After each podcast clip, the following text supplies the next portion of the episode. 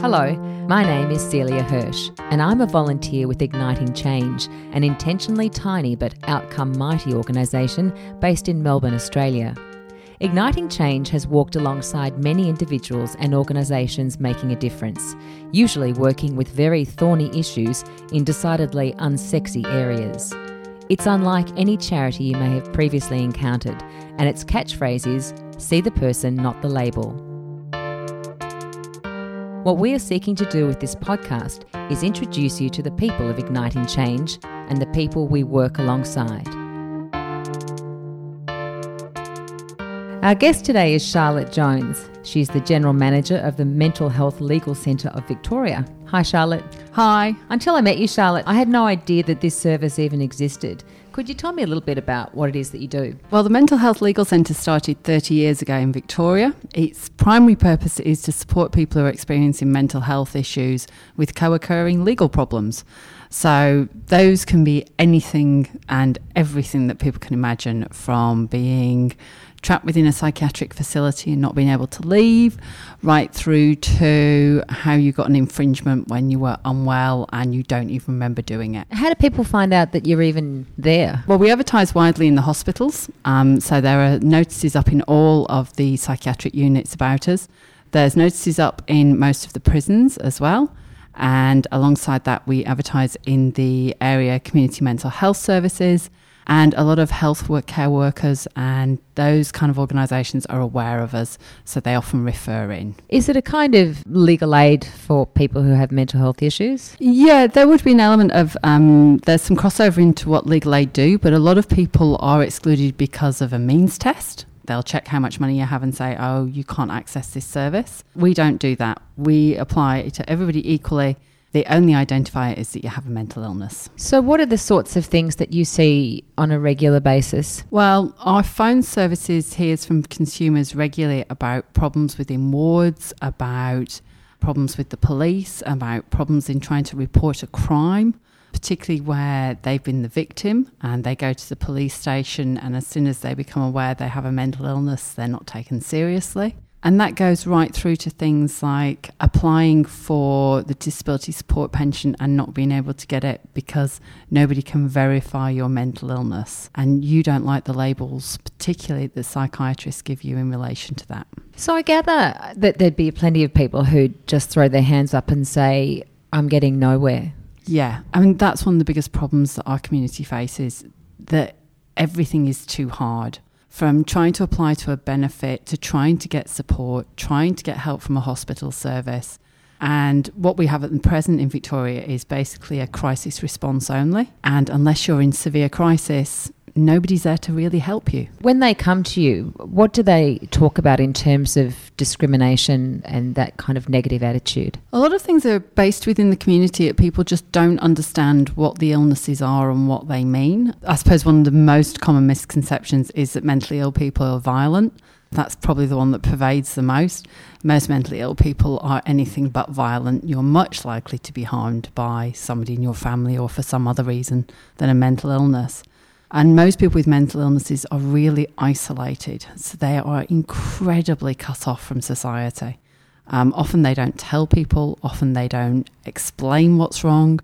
So those kind of complexities in just trying to interact day to day mean that the little things become impossible. How much do you blame the media for that perception of mentally ill people being violent? I think it's more complicated than that. I think people always look for a scapegoat when something happens that they can't understand or they can't explain, and mentally ill people are a really good way to do that. I think that's quite common throughout society. They'll just look for something that they go, oh, that's different, we can blame that. Oh, she's crazy. He's mad. Mm. They're really easy labels to throw around rather than that person has bipolar. At the moment, they're pretty unwell, but in four weeks' time, they're absolutely fine and strangely enough, they can be Stephen Fry and working away yeah. perfectly happily. If we open the newspapers again, I'm, I'm referring to the media because you might be under the misapprehension that because a footballer has revealed he has depression or, or a celebrity has talked about her struggle with an eating disorder, that somehow mental illness is becoming mainstream, that our attitudes towards it have softened, that we are understanding and open. Is that anywhere near the case? No, um, I think in really simple terms, all that does is highlight the problems that people have who don't have that access to that financial support in trying to get help with a situation long before it reaches crisis. When you often hear about things like footballers or people who have support systems around them, they have a manager who'll then find a psychiatrist or a counsellor. Most people don't have any of that, so they have to go out and find all of those things and almost self identify. I think I have depression. I think I need some help. Where do I start? Who do I ring? Oh, apparently I'm entitled to 10 sessions under Medicare of therapy. Most people won't actually take that because the Medicare rates are so low and haven't changed for such a long period of time. So I can't access that unless I can top up the payment. I can't top up the payment because I'm on Newstart, which means I'm already living below the poverty line. So for a lot of our clients, those are just the basic things that you're trying to overcome before you even get into the complexity of a well thought out diagnosis around what happens and whether or not your mental illness is changing, which is the other thing that people don't seem to understand. You may well have one mental illness as a youngster, but you can have a completely different one in old age and they're not the same, they're not related. You can recover from one and then encounter another one. And society doesn't seem to at all grasp those kind of concepts yet. And I gather that that even seeing an, a psychiatrist, let alone getting an appointment, is well beyond the financial means of many people. Yeah. I so mean, what do they do? Generally, they close the doors and hope the crisis passes. They ring services like ours um, and say, What can I do? Who can I ring? They'll often ring organisations like Lifeline, um, particularly if they're at the point of suicide. And then ultimately, what will happen is we will have to make a call to Triple O, and Triple O will go out and do what's called a welfare check. And generally, they'll then be taken to hospital under what's known as the Section 351. How did you know how to deal with all of this? How did you know how to navigate these sorts of issues? I really don't know. I suppose I started off as a young lawyer um, in East London and just encountered lots of different levels of complexity and started to learn about how different systems fitted together. And from that, I tried to figure out what was the best thing to do for clients who were incredibly complex. I then worked with an organisation called St Mungo's that dealt with people who were homeless on the street and they had a lot of psychologists working for them. And through that i learned how to tap into people at the right times how to just say today's not a good day to have this chat. We'll do it another day. And learning that it just didn't matter. It's not an area that i could imagine people would be hammering down the doors to get into. What makes you stay in it? Surprisingly people do hammer down the doors to get into community legal centres. It's a really complex difficult place to work but it is immensely rewarding because your clients are amazing and they surprise you every day. Their personal acts of kindness are often immense, um, and the lengths they will go to to say thank you are unbelievable. And it makes you feel like you actually made a difference that day. So I think for most of the lawyers that I work with, they have sort of a two pronged attack, which is if I can make this situation better for this client today, that's brilliant but how do we change the system to make it better for 100? What would a normal day look like for Charlotte Jones? Um, generally, is there such a thing? um, I don't know. Um, the average month is a couple of trips into the prisons to deal with um, whatever the projects are running out there and to check everything's working well. There's a regular set of catch ups across our multidisciplinary practices, which means catching up with the social workers, the financial counsellors, the lawyers, making sure everything's working well together. Where have we got a hole? Where have we got a gap? And which clients we have in particular crisis at that point and what can we do? That might be something really simple, like somebody's got a huge amount of rent arrears and we need to fix it and quickly. Who can we call? Who can help? Or it will be something bigger and more complex, like a piece of strategic litigation, and where do we go with it? So, at the moment, I guess the spotlight of the Royal Commission into Mental Health in Victoria is exposing a lot of issues that perhaps many people wouldn't be aware of. How involved have you been in that commission? The Royal Commission itself has been very embracing of the mental health service um, providers at this point. Um, so it's very heavily embedded with the hospitals and the services and the doctors and the delivery at that end of the front line. We've had very limited contact with them. We have put forward a lot of proposals to them around how they access consumers in particular. Um, and we've also put in a very lengthy set of submissions, one in what we call the forensic area, which is people with a mental illness within the criminal justice system and one that specifically sits around the provision of care for the individual who's generally within the mental health system. Do you think we'll see some form of lasting change as a result of the Royal Commission? I think because of what we're referring to at the moment as the perfect storm, I think we will see lasting change. With the Aged Care Royal Commission, the Mental Health Commission in Victoria, the Royal Commission into neglect, abuse, and exploitation at a federal level of people with a disability, and the Productivity Commission's report. I think through all four of those, we will see lasting change what I'm hopeful of is that we will see a change where we start to see people's mental illness as a journey. And to take them on that journey, we need different systems in place. That doesn't mean a hospital or a psychiatric ward, but a place where you can go and say, I'm in trouble. Can you help me now? It feels very punitive at the moment. I think it is very punitive. And I think the entire system is very punitive and it's based on a very much a last resort method. This is the last place we can think of to put you, and this is where you'll go. And then we'll release you with nowhere for you to access where you can get support. It's also very pharmaceutical. Treatment is normally seen as a pill or a tablet when most people have got extensive histories of trauma and need a lot more than a pill or a tablet. So does that mean that that we need more therapists who are working on Medicare? What, what are some of the wish list items? We'd look at more counselling service and more therapists, um, particularly working on Medicare. We'd look at more support services, particularly peer led, where consumers who've been through the experiences that many of the others do support people to get back through all of those problems. Um, we also need support workers in things like disability support pension. We need to underpin how people access services. Um, and I think we can also look at technology and some of those things as to how they can support individuals. Everyone's got a phone, haven't they? Pretty much. And, you know, imagine if that phone could help support you through getting to appointments, making visits, um, saying, oh, I, I really don't feel brave enough to do this today. Could I access a social worker?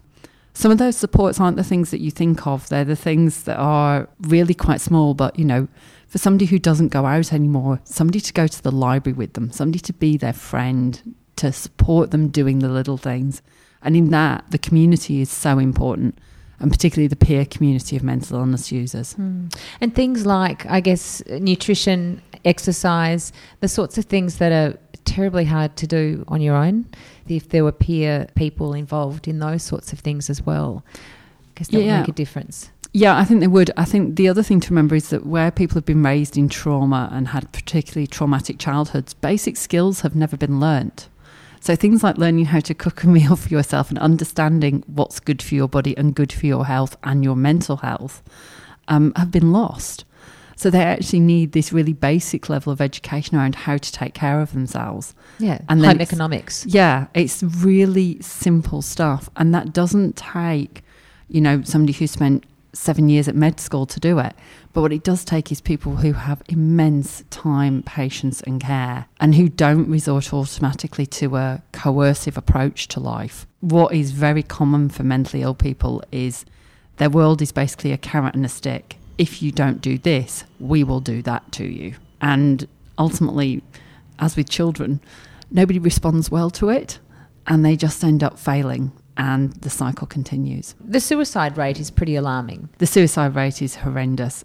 It's not something we at the Mental Health Legal Centre deal with a lot. Um, suicide calls are normally directed into other organisations. We sometimes get them, they are rare. If we do, we have strategies in place in how we deal with it. But in terms of young people, the suicide rate is quite frankly frightening. Do you think that there should be some kind of nationwide intervention into this terrible problem? I think youth suicide um, requires some very careful thought. We have particular problems within community. Um, we have particular problems within urban areas and social media.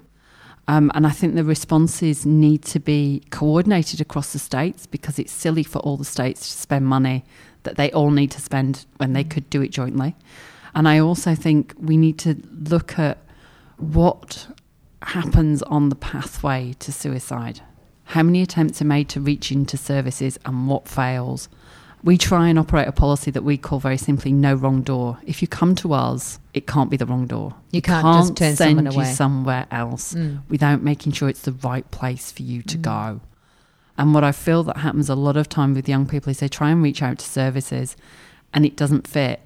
And nobody quite appreciates how hard it is to, ask for help. Mm. And that first time you do it, particularly when you're young, you are so vulnerable. As I think most of us will remember being that vulnerable and that scared. So I think it's really important that when we build and design services, we build them with that premise in mind. You're talking before about uh, increasing the understanding and awareness of, of mental illness across the community. Part of the problem, I think, also is, and I don't know if you have seen this, is that perhaps families themselves don't deal very well with that person, or or if they do, they've tried and they've tried to a certain extent, and then they're cut loose. Have you seen a lot of that, or Yeah, I think for a lot of the clients at the Mental Health Legal Centre, a lot of them are alone. Um, they don't have carers and they don't have carer support. what about friends? Friendship groups tend to fall away the more unwell somebody becomes, um, and people don't know how to respond to people. And we don't have very strong role models of that. If you look across TV shows, mental illness is generally something where they go and they have a bit of treatment and they come back. It's not, it's an ongoing thing. Mm. And how do you navigate the ups and downs of it with them? I think the only time that you do see those kind of scenarios, you need to have that that understanding of what supported decision making is for people. And I suppose that's the concept that is the most important. You've got to support people who are mentally unwell. It's not to tell them how to do it. If you're not mentally unwell and you stuff up, you stuff up. If you're mentally unwell and you stuff up, you stuff up because you're mentally unwell, not because you're going to stuff up anyway. It's that. That's the bit that society's got to get over, and that's what you've got to get over with your friends. Is there any evidence that we are getting somewhere near? I haven't seen any evidence that things are improving. I think the numbers that are coming out are really scary about the access points into mental health. Um, but I also think that people are starting to realise that you shouldn't just put up with things. And as we've got more open with Royal Commissions into a variety of problems and a variety of things across society, you know, 30 years ago, we didn't accept that children could be sexually harmed. Now we actually understand that's a real problem and that there are ways for children to report, that children should be listened to and heard. I think it will take the same kind of seismic shift around mental illness and for people to understand actually somebody's just unwell and when they're fine, they're fine. And when they're unwell, it's just a really bad time. And like anybody, if they were having chemo, how supportive would you be? So if they're having to get their meds sorted out again, maybe a little bit of that support would go a long way. It's a really deep issue, isn't it? Yeah, and I think for the people that are experiencing it, when you're in hospitals and confined spaces, it's remarkable how few people go in. I suppose it's the thing that always amazes me. You walk into a really busy entrance to a public hospital, and you will find invariably the psychiatric ward will be at the furthest away point from where you are when you enter the hospital. In case you catch it, Yeah, you might just, you know, and you it could, might it turn could- crazy. it could touch you. Um, and then you will make your way invariably to the very back of the hospital and um, the very darkest, most complex bit of it. And once you get there, you'll suddenly realise there are no visitors there. Mm. And it's fascinating. Um, I sit regularly on psych wards, and there will not be any visitors for anybody in there. It's really bleak. Um, but the clients aren't. They are remarkably hopeful. And if there's one thing that gives you absolute hope, it's when you meet somebody who comes and sees you and says, because of this, everything changed. Because you did this, everything changed. In a similar vein, what was your first experience with igniting change? My first experience with Igniting Change was that the Mental Health Legal Centre had been completely defunded. So we had no funding base, we had no income.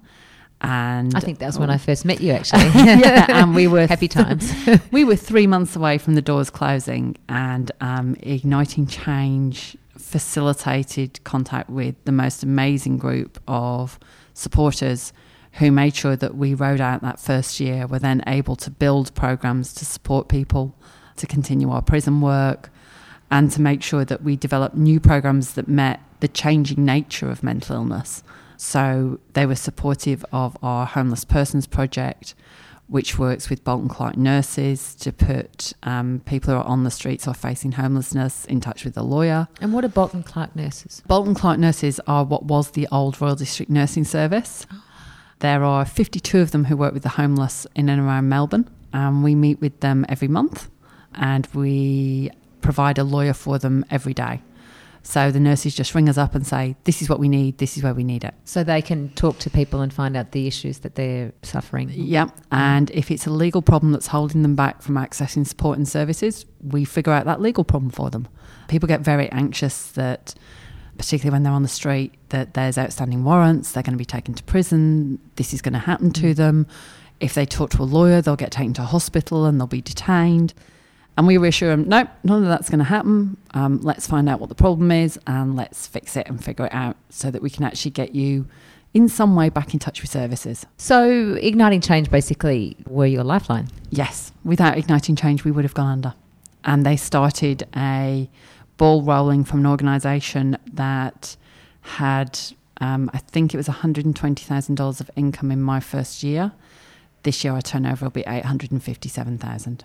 That must be hugely gratifying. It is hugely gratifying. Um, but I think the thing that is most important is that the team at Igniting Change, every step along the way, when I took a big step or I developed a program or an idea, I'd come in and talk to people and they'd go, Oh, yeah, that's a really good idea. Yeah, you should give that a go. That, that, that, that should work. And if it failed, it was fine. But the support meant that I never did anything alone. And that was huge. And you didn't worry about coming in with an idea that might have been a fizzer? No, never. Not that they would have, Charlotte. just on the off no, chance. they just they, it was it was the whole thing around just having people that you could talk to that weren't always in your world who just said, "Well, why don't you think about it like that?" And you just suddenly go, "Oh, why didn't I think of it like mm. that?" And the team at Igniting Change made that happen. You mentioned earlier that you were a, a, a lawyer, a baby lawyer mm. in the UK. What was your upbringing like? It was probably a little bit different to most people's. I was raised by my mum, who divorced my father when I was seven. Unfortunately, um, my father was a raging alcoholic, um, and my sister once said, my sister said to me when I was leaving the UK, the place she felt safest as a child was the psychiatric ward because dad couldn't harm us there. Mm. That's where he was contained which always stuck in my head when I ended up taking on the mental health legal centre. Ah. I thought, I wonder whether I've got some residual I feel safe on a psychiatric ward, which kind of worries me. um, well, it's lucky for the people you work with that you do. Yeah, I think I had quite an unusual upbringing um, in the sense that my mum was incredibly strong and incredibly driven and decided that education would set us free. So all three of us made sure we got a really good education, and that meant that we then had choices, and that was her goal. She was right. She was absolutely right. Unfortunately, she died when I was 23, mm. and strangely enough, so did my father. Um, mm. So they um, they had a profound impact on, I think, the decisions that I made and the way in which I chose to practice law. And where you are now. Yeah, definitely. I think you, in some ways, have to have some experience of trauma in your own life to have that empathy within your field. I think your childhood shapes a lot of the decision making that you do as an adult. And I think one of the easiest things for me was that nothing ever really scared me as a lawyer. So, what was the worst that could happen? Was kind of my philosophy going in. it in. Couldn't be worse than what you'd already seen. It was. It couldn't be any worse. So, and surely I could make it better than half the outcomes that I'd seen as a child growing up. You know, I have friends who I went to school with who are doing life in prison. I have friends who will probably spend much of their life incarcerated. But I also have friends who are remarkably accomplished because I got to be a lawyer. So I have a diverse background and knowledge that kind of places me well for no matter what comes through the door at the MHLC. so I don't think anything will shock me. Do you love being a lawyer? Yes, I do. I love the power that it gives you when people think that something can hurt them that can't. Or when they think that all is lost. Yeah. The law can be a brilliant shield and it can protect you, particularly used well. It's very inspiring, Charlotte. I, I hope that you don't ever stop practicing what you do because you, you're pretty remarkable. Not pretty remarkable, extremely remarkable. Thank you. And I always ask everyone who does the podcast, what's the one thing that igniting change has taught you? Be brave. Every time you make a decision and you, you get racked with angst about it, don't. Be brave. Run it. That's it for this Igniting Change podcast. If you've enjoyed this episode, please be sure to press subscribe to ensure you don't miss future episodes. Thanks for listening, and remember see the person, not the label.